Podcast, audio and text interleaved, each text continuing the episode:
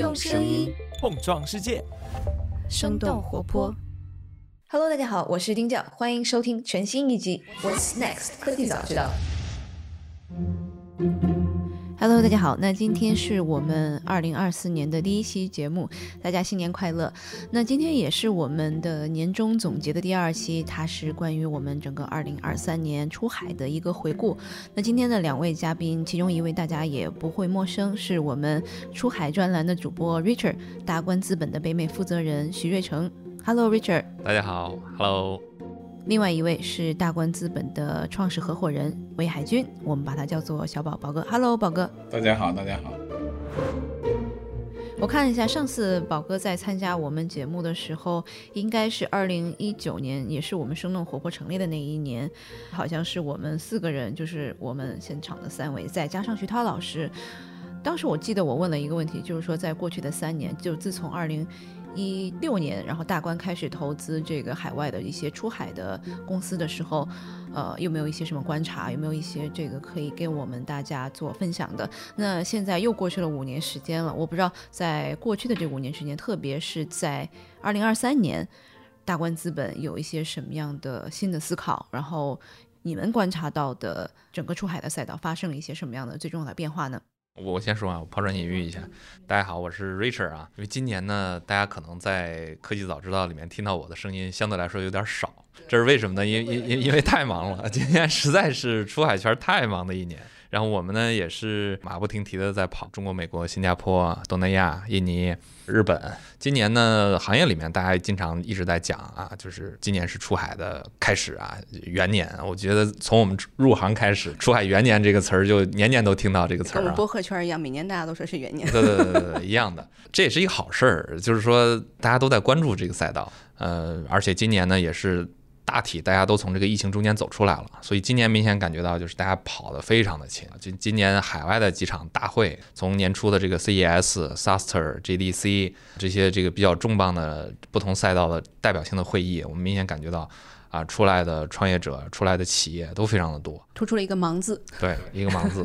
那宝哥呢？宝哥的这个感受是什么样的？其实我们过去讲的出海，其实我们的有一个语境是站到中国创业者的角度来讲。出海，我最近在美国观察，就研究内飞，发现其实内飞过去也在出海。对，就是过去十年的增长，你可以理解为就是它在，它只要开一个新的国家，它就增长。也就是说，出海这个词是过去互联网很多企业里边，过去它是一个别人已经践行和验证过的路径，所以现在没什么好探讨的。啊，现在当下的语境就我发现就是说，其实如果你真正把自己放置在全球化的场景里边，已经没有出海了。张一鸣讲那句话。从火星看地球，就是说从火星看地球就意味着什么？意味着我的产品，要不我从制高点往下冲，要不我从山脚上去冲。每个人创业者都有一个自己的合理的位置，无论你是在世界的哪一个市场里面，你都有一个自己的合理的位置，但是你都有一个非常清晰的使命和任务，就是你要做全球化的东西。然后呢，这是就是说在这个语境下探讨出来，可能会更有意义。我我讲的更多的是自己自己的认知领域啊，我觉得就是说最意外的几件事情，就是其实都是跟中国本土公司有关系。第一个呢，这个九州文化就是我去年投的九州文化，然后做短剧的，它所代表的这个行业是一个我们完全还没有真正打开，或者就是说很多人我周围的人还没有深入进去去细细了解的一个，我认为它代表一个未来的趋势。然后呢，第二个呢，就是说我在国内看到过一个可以叫数字孪生或者什么样的这个公司，就是我说我看到了新一代操作系统的这种这种可能性，其实就是因为就是因为接触了这个公司，完全跟硅谷的这个企业发展路径不一样的，中国本土的互联网公司发展路径，它重续延续了过去中国盛大怎么起来的，嗯，然后腾讯怎么来起的，阿里怎么起来的，然后呢，都透露出这种非常不一样的路径。我觉得今年其实特别明显的一个感觉，就是现在有很多的创业者，他其实某种程度上来说，我忘记了全球化这件事情。我做的事情只是我要去 create 一些我从来没听过的新东西。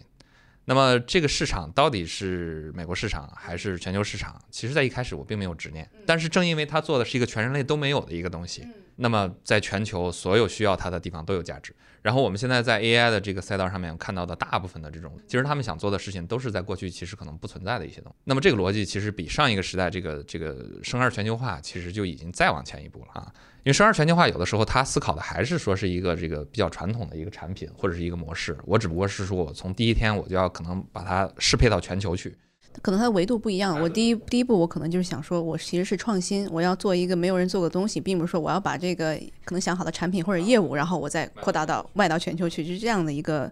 心态的变化。对，尤其是在 AI Vision Pro 这些东西出来以后，大家会去想这种划时代的新技术，这种这种像像原子弹一样的创新，那么我们在未来可以干什么？啊，并不是说我我一定要在特定的一个具体市场，反而很多我见到现在新的年轻人，他们的这个创，你真的要是从 product market fit 的这个角度来说，可能他们可能并不成熟。包括像 Open AI，其实我觉得也是这样的一个东西。就是最开始的时候，Open AI 熬了多少年，product market fit 一直没有找到，对吧？但是我一直在做一个特别新的东西，我就是要把人类往前推，我我要让这个做一些这个整个社会之前没有过的东西。那么这一类的东西，我觉得在未来会越来越多啊，尤其是在出海全球化这样的一个大的环境里面。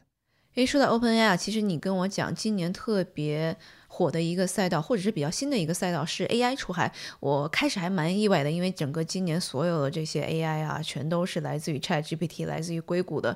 一些新闻，甚至是一些 drama。然后今年 AI 出海，现在有一些什么样的新的公司？然后这个赛道它的现状是什么样子的？我认为，首先 AI 国人或者华人啊，投入到 AI 创新里面的是非常多的。那么其次呢，所谓这个 AI 出海这一块呢，其实我们今年可以看到，不管是中国的很多的这种 AI 的产品，还是说是海外直接华人做的这种 AI APP、AI to B 的这种 SaaS，其实今年涌现的都非常多。头部的一些企业像 Minimax，他们也有这个产品，对吧？在北美现在我看昨天我看到 Talkie 已经登到这个前三了啊。所以其实这个风潮呢一直是呃在往起走。呃，比较有意思的呢，其实就是 AI APP。啊，我我们经常聊起来，跟早期的这个移动互联网出海还是有一些这种异曲同工的、相似的地方和不同的地方。啊，大家都诟病这个，比如说 AI APP，大家都很薄啊，说说这个很多创新就是做个图啊，或者是呃海报啊之类的，很多的这种创新可能巨头很快就抄掉了。其实，在早期移动互联网工具类出海的时候，同样大家面临这样的一个问题，对吧？很多企业可能做个手电筒、日历这样子的产品，但是同样你看到移动互联网。工具类出海的时候，有非常多的，甚至是上市级的这种企业最后诞生了，然后他们通过呃接接受这种啊从薄到厚的这种挑战啊，建立自己的矩阵，或者是建立自己的应用工厂啊，不管是最后转内容，还是说是去转 to B 转 SaaS，趟出来了一条路。所以现在呢，其实，在 AI APP 这一块儿，我们的创新，我们经常聊啊，我们觉得其实也会有一条大家去尝试的路，这是一定的。那么这个路径呢，到底是不是过去的这一套流量模式啊，这个左手导右手的这种流量啊，这个大面积的这种工具类的矩阵啊，来来完成，这个不一定。但是我们也现在也看到很多不同的尝试，你比如说像这个。呃，我们今年几个比较著名的案例，比如说像这个呃工具工厂这种模式的，就是大工科技它做出来的这个 Remini，然后就把 Remini 卖掉，对吧？Remini 是当时在行业里面比较有代表性的一个 AI APP。那么他们的逻辑就是说，我们的这个工具工厂能一直诞生这种 AI APP，那么我就可以搞出来一套自己这样的商业模式。那么有的产品呢是说我我从这个 AI 的呃，这个一个 to C 的 A P P 做成一个 to B 的一个矩阵啊，走 Zoho 或者是这个 Google Workspace 这样的这种老路，然后往往这个 SaaS 方面去转啊，那也可以。那有很多这种早期的移动互联网工具类的企业，其实也走过这样这样的一条路啊，像像什么茄子快传啊之类的，这些其实现在他们的转型都非常成功啊。那有很多他们。呃，在尝试着看能不能也是往内容方向啊转游戏啊，或者是转社交啊之类的，可能跟上一个时代可能不太一样啊，可能会有一些新的这种尝试。呃，但是整体来说的话，我们感觉又看到了像上一个时代这个移动互联网出海欣欣向荣、千帆竞流这种感觉又出来了。呃，AI 出来以后呢，让我们看到什么呢？看到就是说原来过去想过的，然后呢没有没有条件来做的事情。变成了一种可能性，甚至刚才你那个问题，就是说有没有 AI 出海这个事儿，就是今年我都很少提这个词了。我觉得可能对中国的创业者来说，就是第一次真正有资格、有机会他上来就面对全球市场，所以它不存在出海不出海的问题，是全球化是它的唯一选择。你看，我们经历过 PC，经历过 Mobile，到现在 AR，我认为是第三个周期。前两个周期里面，我们都有代表公司，然后呢，这这些公司它的市场的范畴都不一样。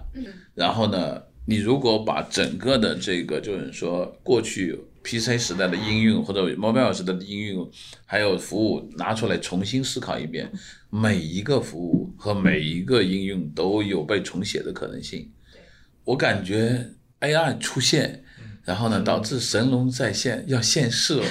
就是我们好像一种那个那个这这个七龙珠马上就是龙年了，是吧？对对，就是感觉到有一种 对，就是有一种划时代的产品和服务要出现的可能性，而且这个划时代的产品和服务可能会赋能给我们每一个人。我我认为就是有有巨大的机会。我反倒就是我如果用观察角度来说，我反倒建议大家就是不要那么去追概念，而是回过头来在互联网的这从基础设施到基础应用到这个就是说一切，然后呢，我们过去耳熟能详的领域里面去重新想一遍。重新想一遍。包括为什么我刚才讲到那个公司，我一直没讲它的名字，我为什么那么兴奋？就是一个小公司，他给我看了一张 PPT，嗯，那张 PPT 的抬头叫 The Web is eating the world。他的公司一直在研究在 Web 里边，在浏览器里边做各种各样的这个这个这个产品和设计。那么，那么你看，最早的时候，Google 不是有一个 Book 嘛，就是 Chromebook，当时就是其实 Chrome 的这个想法就是要做底层的操作系统，到后来腾讯不是做小程序，都想成为这个操作系统。然后我们当时在做游戏的时候，发现用那个就是 HTML，它不是完全调用那个这个浏览器嘛。然后呢，HTML 有个致命的 bug，就是说，当如果我用它做游戏的时候，它会让我的这个物理设备，就我的这个机器，这个热热度非常高，就是无法散热。然后呢，所以这个本来是很好的技术，但是它没有办法对，底层普及于芯片还跟不上。对，嗯但是今天那 AI 出来以后，那就是就是出现这种可能性，所以我我会发现就是说，不在于这个就是说这个趋势已经出来了，技术的先进性也有，嗯，就是我更更多的看的就在新的状态下有哪些老路。老的方向、老的机会能重新被改写，而且这里边有一点就是你可能要有一个厚积薄发，所以你那呃过去互联网是这样的，过去互联网你看大家找到了一个新的机会，然后呢就马上呃好像一下子就蜂拥而入。对，就就是一下就能做得很大。但是今天互联网里面变得更多的人是回归，就是回头看，就我们那年二一年提出的回头看。呃，你看推特也看，你看埃隆马斯克做推特的逻辑不也是？就我我我经常看他，考古式创业，就是他也是在认认真真研究和学习腾腾讯的这个朋友圈公众号的这这一套逻辑，对吧？说对，所以我我讲的比较乱，但总体上概念就是说，我觉得要回到自己熟悉的层面上，然后呢，不要被新概念带跑，不要被现在新的创业的这个趋势带跑，回到自己的这个这个所擅长的东西。AI 领域不是有四八四个关键词吗？那个算法、算力，什么数呃数据和应用，你回到数据层面去思考问题。就今年有一个意外的是九州短剧，然后这种短视频内容的这个出海，其实是今年宝哥关注比较多了，然后也仔细的研究了这个市场。我不知道能不能这块儿再帮我们多说一下，为什么他们可能会在海外表现的比较突出？呃，就用短剧，就九州代表了一个短剧的产业。嗯，然后呢，这个产业有一个巨大的这个特性，就是快速增长。嗯，然后快速增长意味着被广泛需求，它广泛需求就是它背后是有用户基础的，就是这里边有一个最大的背景。第一个背景就是因为短视频的这种这个出现，短视频的出现呢，带来一个最大的趋势是什么呢？就是让所有的内容视频化。内容视频化这件事情。就是到今年，就是尤其是二零二三年底、二四年初，我才真正就是说彻底的接受和理解了啊，原来真的是一切开始要短视频化。我们过去的表达从文字到图片，然后呢有这么一个一个过程，现在可能最最大的感觉是直接的表达就是视频。从用用户心智模式上来说，这是一个就是说它的表达就变成短视频的表达。第二个就是说，我们观察到，其实全球为什么短视频起来，就就是因为从 m i l k l a y 到 TikTok 到快手等等一系列的这种短视频的产品起来，被大家接受。呃，现在这一部分最发达的是中国，然后呢，美国正在开始。但美国现在是这样的，美国很多企业，我认为它，我也不理解它是怎么思考的，但是我还我觉得它没有。没有真正的做好准备，我觉得 YouTube 对 Short 的这个产品的重视不够，我甚至都不理解它为什么不独立出来。可能这是有一个大环境，就短短视频的大环境所带来的。然后呢，第三个是什么呢？第三个就是说，我觉得短剧的这个出现呢，它实际上是我们看到了叫产业再造的力量。就我们看到了，就是影视产业也好，创意产业也好，这几年来其实的模式。我们都是走的这个好莱坞的模式，这是比较大家清晰的，而且被被接受的。然后呢，但是有一种中国模式出来，然后呢，在这个从当时盛大做盛大网文的这个状态的时候，就开始这种已经开始孕育了。那在这个领域里边，我觉得二十年也好，二五年也好，可能会看到更精彩的。刚刚你讲到这个，可能把好莱坞的这样子的一个制作模式，我们把它重新。在思考这个问题，因为我们之前其实做过那个卡森伯格他们在前些年做的那个亏比，他们也是做短视频，但是每一个短视频他们烧钱，这个烧的是巨高的一个一个一个平台，后面不到一年，然后就把自己的资产全部变卖掉了。所以需求端其实是有的，但是他可能就是在商业变现上面，他这个不够高效。他他不了解，就是你看短剧的两个变现模型，第一个变现模型就是充值，用户充值。然后呢，用户充值这件这件事情，可能在海外现在还在摸索期间，但是国内现在非常流行因为为什么呢？国内有被教育好的用户，因为我们阅读小说。嗯。我今天看《雪中悍刀行》，我是花了几千块钱的。你能想象在海外我看哪本书我会花几千块钱？就如果不换货币单位的话。嗯。然后呢，那个我们看任何一部电影，我哪我哪部电影能花到那个几百？对啊，几百块钱。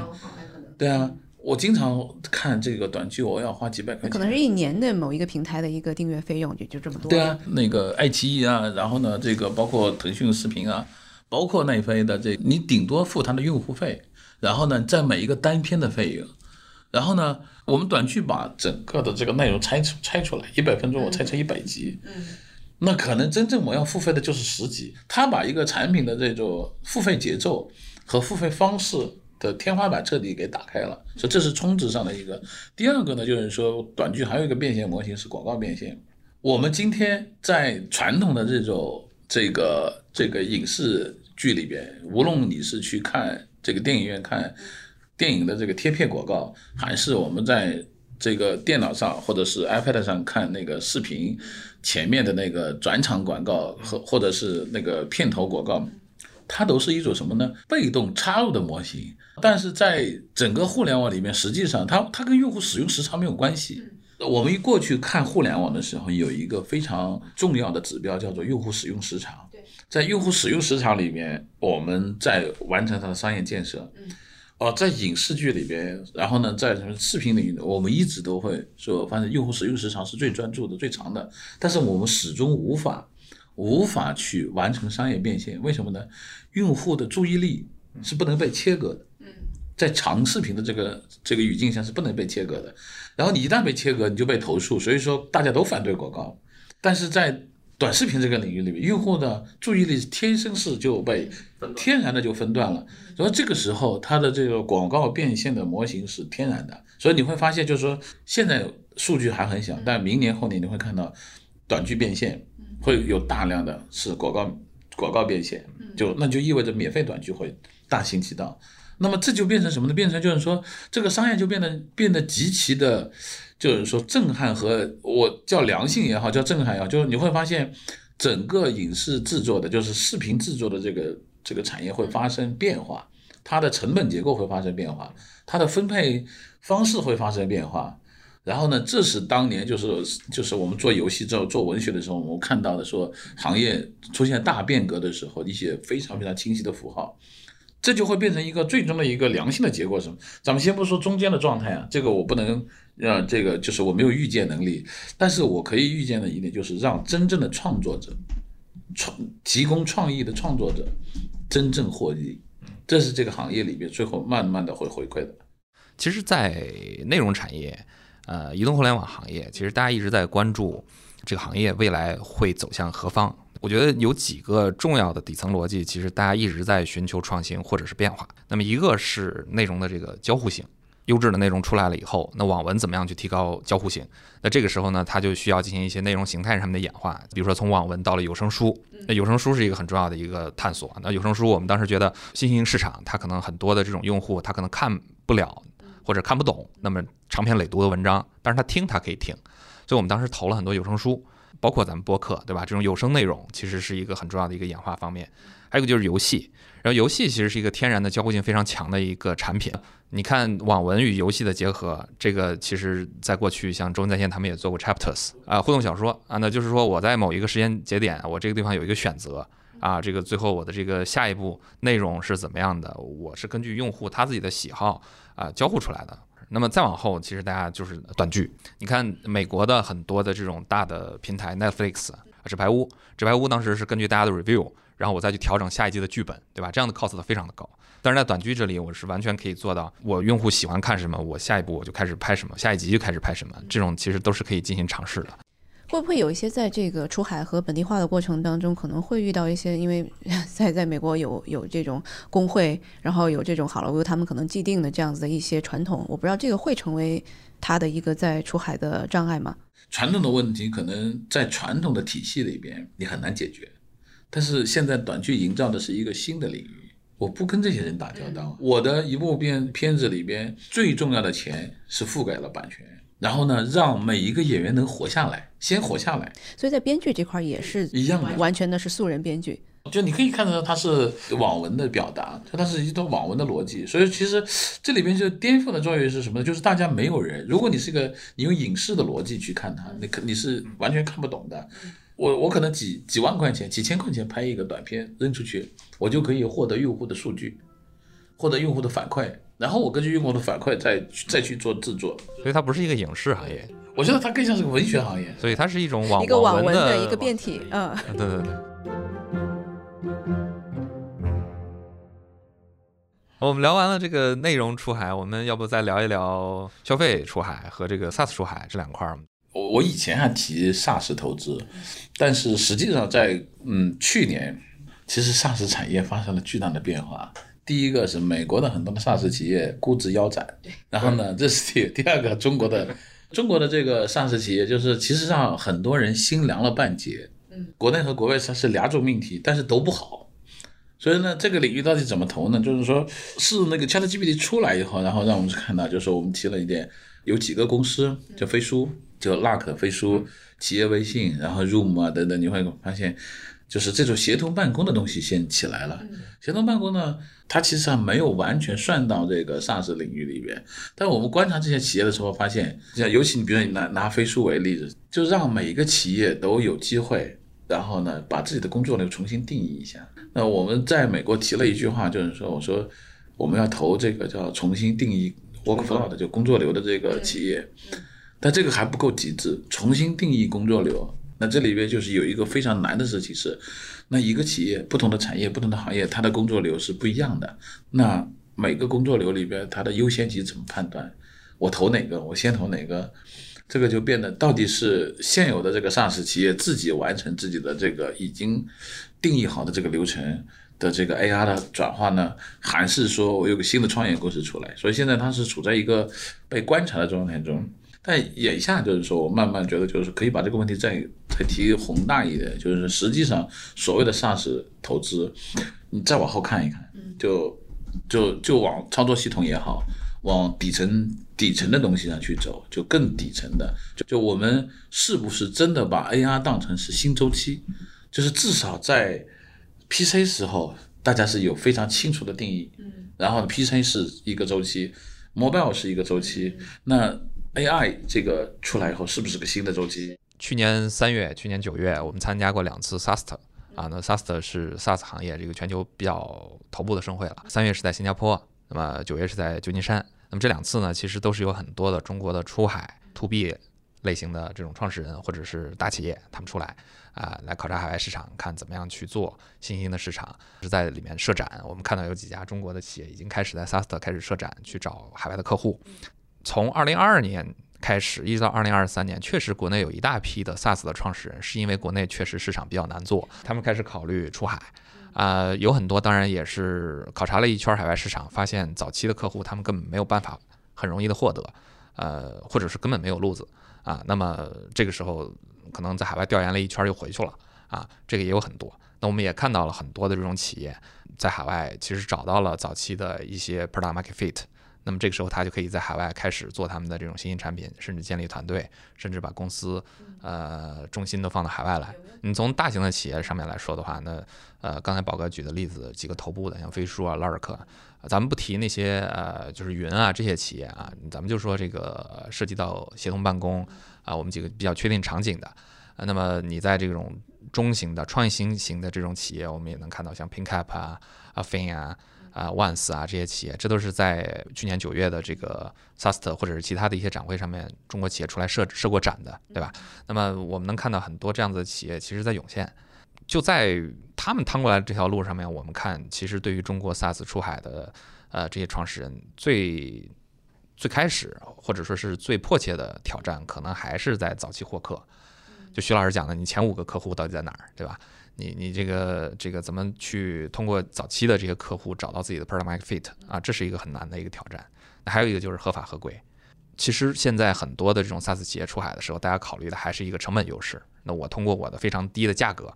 啊，我去海外去抢蛋糕，这个时候我我我经常跟我们自己的项目分享，我说这个 SaaS 一样，就是我我们考虑 SaaS 能不能做成的时候，有一个底线思维。这个底线思维就是到底你在这家企业用你这个产品的时候，做决策的这个人会不会因为买你的产品被解雇掉啊？就是被被 get fired。呃，如果说是有这样 potential 的一个 risk 一个风险，那么你的产品再便宜。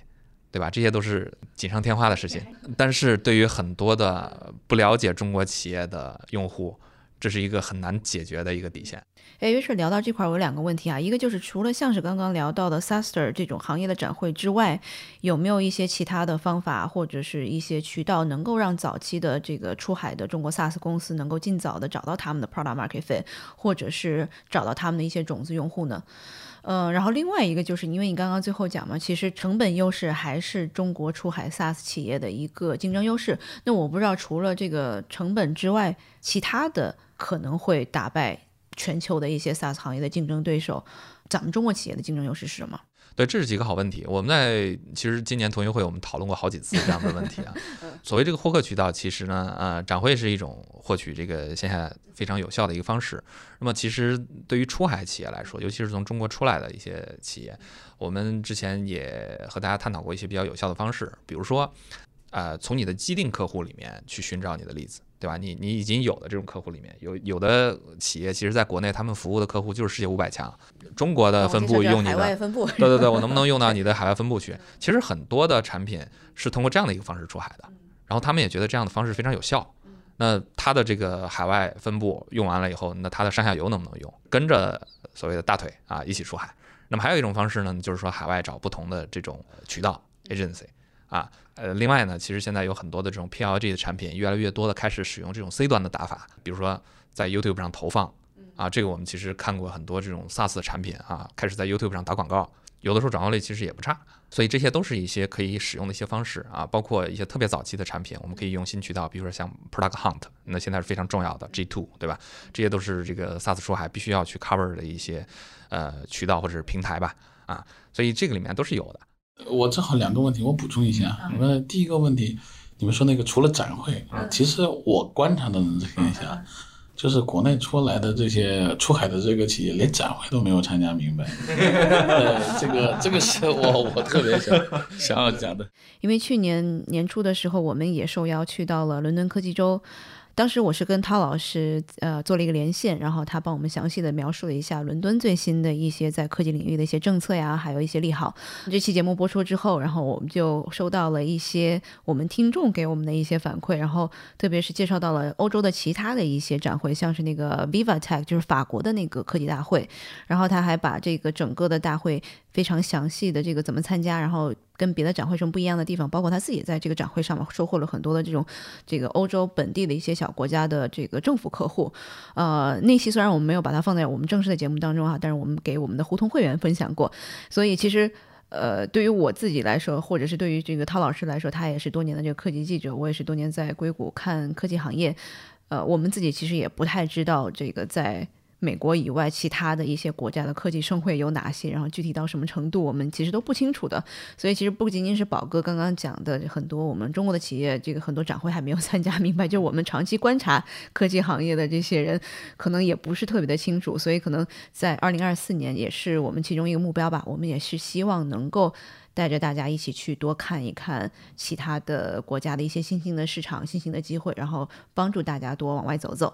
如果说不是说像 Zoom 这样子的产品啊，就是你有很强的这种技术的啊代差和优势，大部分的产品呢，那么我们现在看到的基本上还是用啊价格的优势啊去海外作为一个我我竞争的一个主要的手段，呃，这种响应速度。服务能力、定制化能力其实也都是非常强的。我觉得在这个方面呢，我们确实是有很多的这种有明显的优势。其实我们在北美讲讲什么什么 PLG 啊，或者是呃这种标准化啊，其实真正你深入到一线的时候，你发现也不是完全那回事儿啊。有的时候这个响应速度啊、服务能力啊这些也是非常重要的。那这个时候我们的优势其实就起来了。中国的这个 SaaS 企业，它有个非常非常好的这个基础是什么呢？嗯，就是中国本土市场。那中国市场本土市场到底就刚才讲的工程师红利啊什么的，很多人，因为我身边有很多人讲这个东西，然后呢讲的我就信了，自我催眠。对，但是这个东西呢，它是第一层，就是如果是这样的，我们是没有竞争力的，我们只能把自己变成很苦逼的人。但是真正有一个第二层的东西是什么呢？其实是在中国这个市场里面给我们提供了非常多的复杂的场景。嗯。呃，那个，你像美国的上市企业，当然发展的很牛，牛呢是因为它的方法论先进，对，然后呢，它的这个就是，呃，环境比较统一，这是它的优势。但是中国企业它的这个叫做场景丰富，这件事情给中国企业带来了巨多的机会。我在美国，我提就是除了这个就是 Workflow 给重新定义 Workflow 这个项目之外，我还有一个非常重要的这个领域叫零售数字化。嗯，就我观察到美国市场正在发生零售数字化的这种变化和改造。然后呢，那个我们观察到的大量的现象是什么？就是说，其实今年有有你在跨境电电商里面有四个非常重要的平台，呃，两个中国的，一个是那个拼多多，一个是适应，然后呢，美国本土的一个是亚马逊。这这三家其实没什么好好讲的，都很牛逼了。但是美国本土有一家公司是被大家上长期忽略的，叫沃尔玛。对，沃尔玛的电商起来了。问题是沃尔玛是一个线下巨头，沃尔玛的电商起来以后，直接带来一种就是非常大的变化，是让沃尔玛重新认真的思考线上这件事情。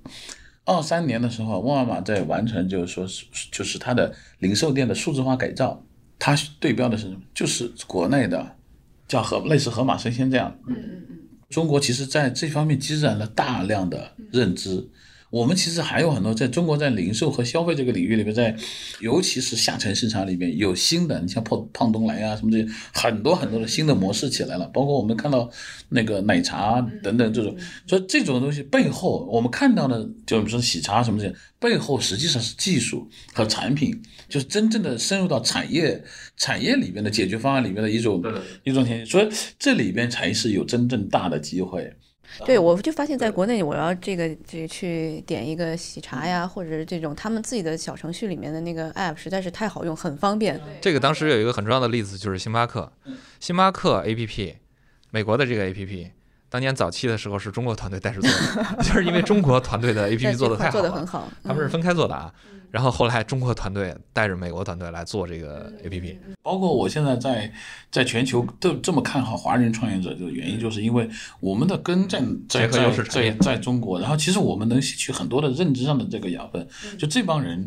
只要给他足够的好的东西、好的市场，我们最大的问题是我们的产品虽然很顶级，但是做出来以后我们没有赚钱的这个，就是我们我们的这个企业或者是上市市场还没有发展到那个能力，就我们叫内卷，然后没有发展到一个单一的领域能赚钱的。你像美国的美国的这个上市产品，在我看来，我们去看参加上市的最大的问题是每个企业都能赚到钱，然后呢，其实并不是它产品有多好，你知道吗？这些产品如果中国团队过来以后，可能秒杀。就是说，我们要自信一点。对对，我们刚才其实说到，已经提到了这个电商这一块儿。电商今年也是天翻覆地的一个变化的一年。对，刚刚讲了，其实这个拼多多，然后其实已经从第三名变成了第二名。然后包括其实适应原来的势头很猛，但是今今年的 Tim Tim，我不知道大家，反正我我老外的朋友也不知道怎么念。对，其实是在它的这个包裹的这个量级上面，其实已经超过适应了。可能大家这个在讨论也比较比较多了，但是作为总结嘛，我们还是要聊两嘴。嗯。其实我们这次去 CES，我昨天跟瑞雪这个还有团队聊了一下，其实我们有一个叫做新增长，然后呢，我认为就是我们我们看到了叫做中国模式在全球真正绽放。私印和那个 Temu，就我老叫他拼多多，他只是一个探路者，他们体量已经很大了，但是真正北行北业。给北航本业的这些，就包括当地这个美国的这个公司带来这个就中国模式有两个东西，第一个直播，我我们现在观察到有一些就是早期项目，然后呢已经这个获得了美国当地的机机构的这个投资，对，然后呢这是一些信号，然后呢第二个是就是 TikTok Shop。我们我们会看到，就是说，这个 TikTok 是在美国，现在就是说，大家开始都注意这个。当然，我昨天也讲了一些我的一些逻辑和观点，但真正的就是这个趋势来了。就这两个里面，就是一个是直播带来一种什么，中国这么如火如荼的发生在海外，其实它逐渐的被大家要，以前是老外不会，国外的人他不不会做这个事儿。嗯然后呢？但是它变成了一个，就是说，我我我觉得二四年重点你们关注这个东西。第二个就是说，TikTok Shop 代表什么？叫做视频电商的一种兴起，就是所有内容视频化，内容视频化不仅是这个小说要视频化，其实商品也在视频化。这两件事情在二四年会合并来看。我们从平台的角度上面来说的话，今年确实是大开大合、大起大落，很多事情在发生啊。我们看东南亚拉达达。啊，TikTok Shop 在印尼，对吧？也发生了很多事情。最后 TikTok 把印尼的巨头买了以后，又重新再杀回印尼，对吧？那么这些事情发生，那么在北美这边 Temu 适应啊，这个大举的杀入。那么我其实我这个月看数据啊，那么 Temu 首先它的价格构成上面来说的话，我们看 Temu 可能刚开始最先影响到的一批北美的本地企业，可能是这种 Dollar Tree 啊、One Dollar 啊这样子的企业，因为他们。过去非常便宜的产品啊，现在他们有通过网上去挤压他们，但是下一步我认为很快他们可能会跟沃尔玛开始短兵相接，因为你去看这个 t m o 的这个用户的年龄构成，跟沃尔玛几乎是一毛一样。今年呢，其实我们去看这种广告主的投放，呃，确实大家是这个怎么讲，东边日出西边雨啊，几家欢乐几家愁，这个现象特别明显。今年我们听到很多的卖家跟我们讲，卖不出去不赚钱，或者是 ROI 比较低。那我们一方面又看到像 t o m o 这样的大卖，它的投放拼命的在投放，然后 t o m o 在这个这个黑五的时候买一个关键词，可能就能几十亿的这种去买，他连这种 Black Friday 这样子的这种 general 的关键词，他都可能会去买掉。所以你想，他们其实之间的这种差别逐渐逐渐的开始显现。就那天我看了一个那个报道，是那个 Reservoir 那个那个网站，他说每一百块钱的这个这个产品，然后他们其实是补贴四十块的，就这样，如果平均算下来，非常非常大的一个补贴的力度。所以这些都是新生态。所以我觉得，真正说起来，大家觉得电商这个赛道好像二零二三年乏善可陈，或者是大家都不想聊。但是其实让我们聊起来，我们觉得特别兴奋，还是有很多的东西。啊，真的要是说起来，我们觉得这个赛道仍旧是二零二四年、二五年，甚至很长一段时间内非常值得大家关注的一个重要赛道。啊，嗯，我们如果站到中国卖家的角度来说，看跨境电商，第一个，它要解决一个问题是，在全球市场，它要找到新的增长，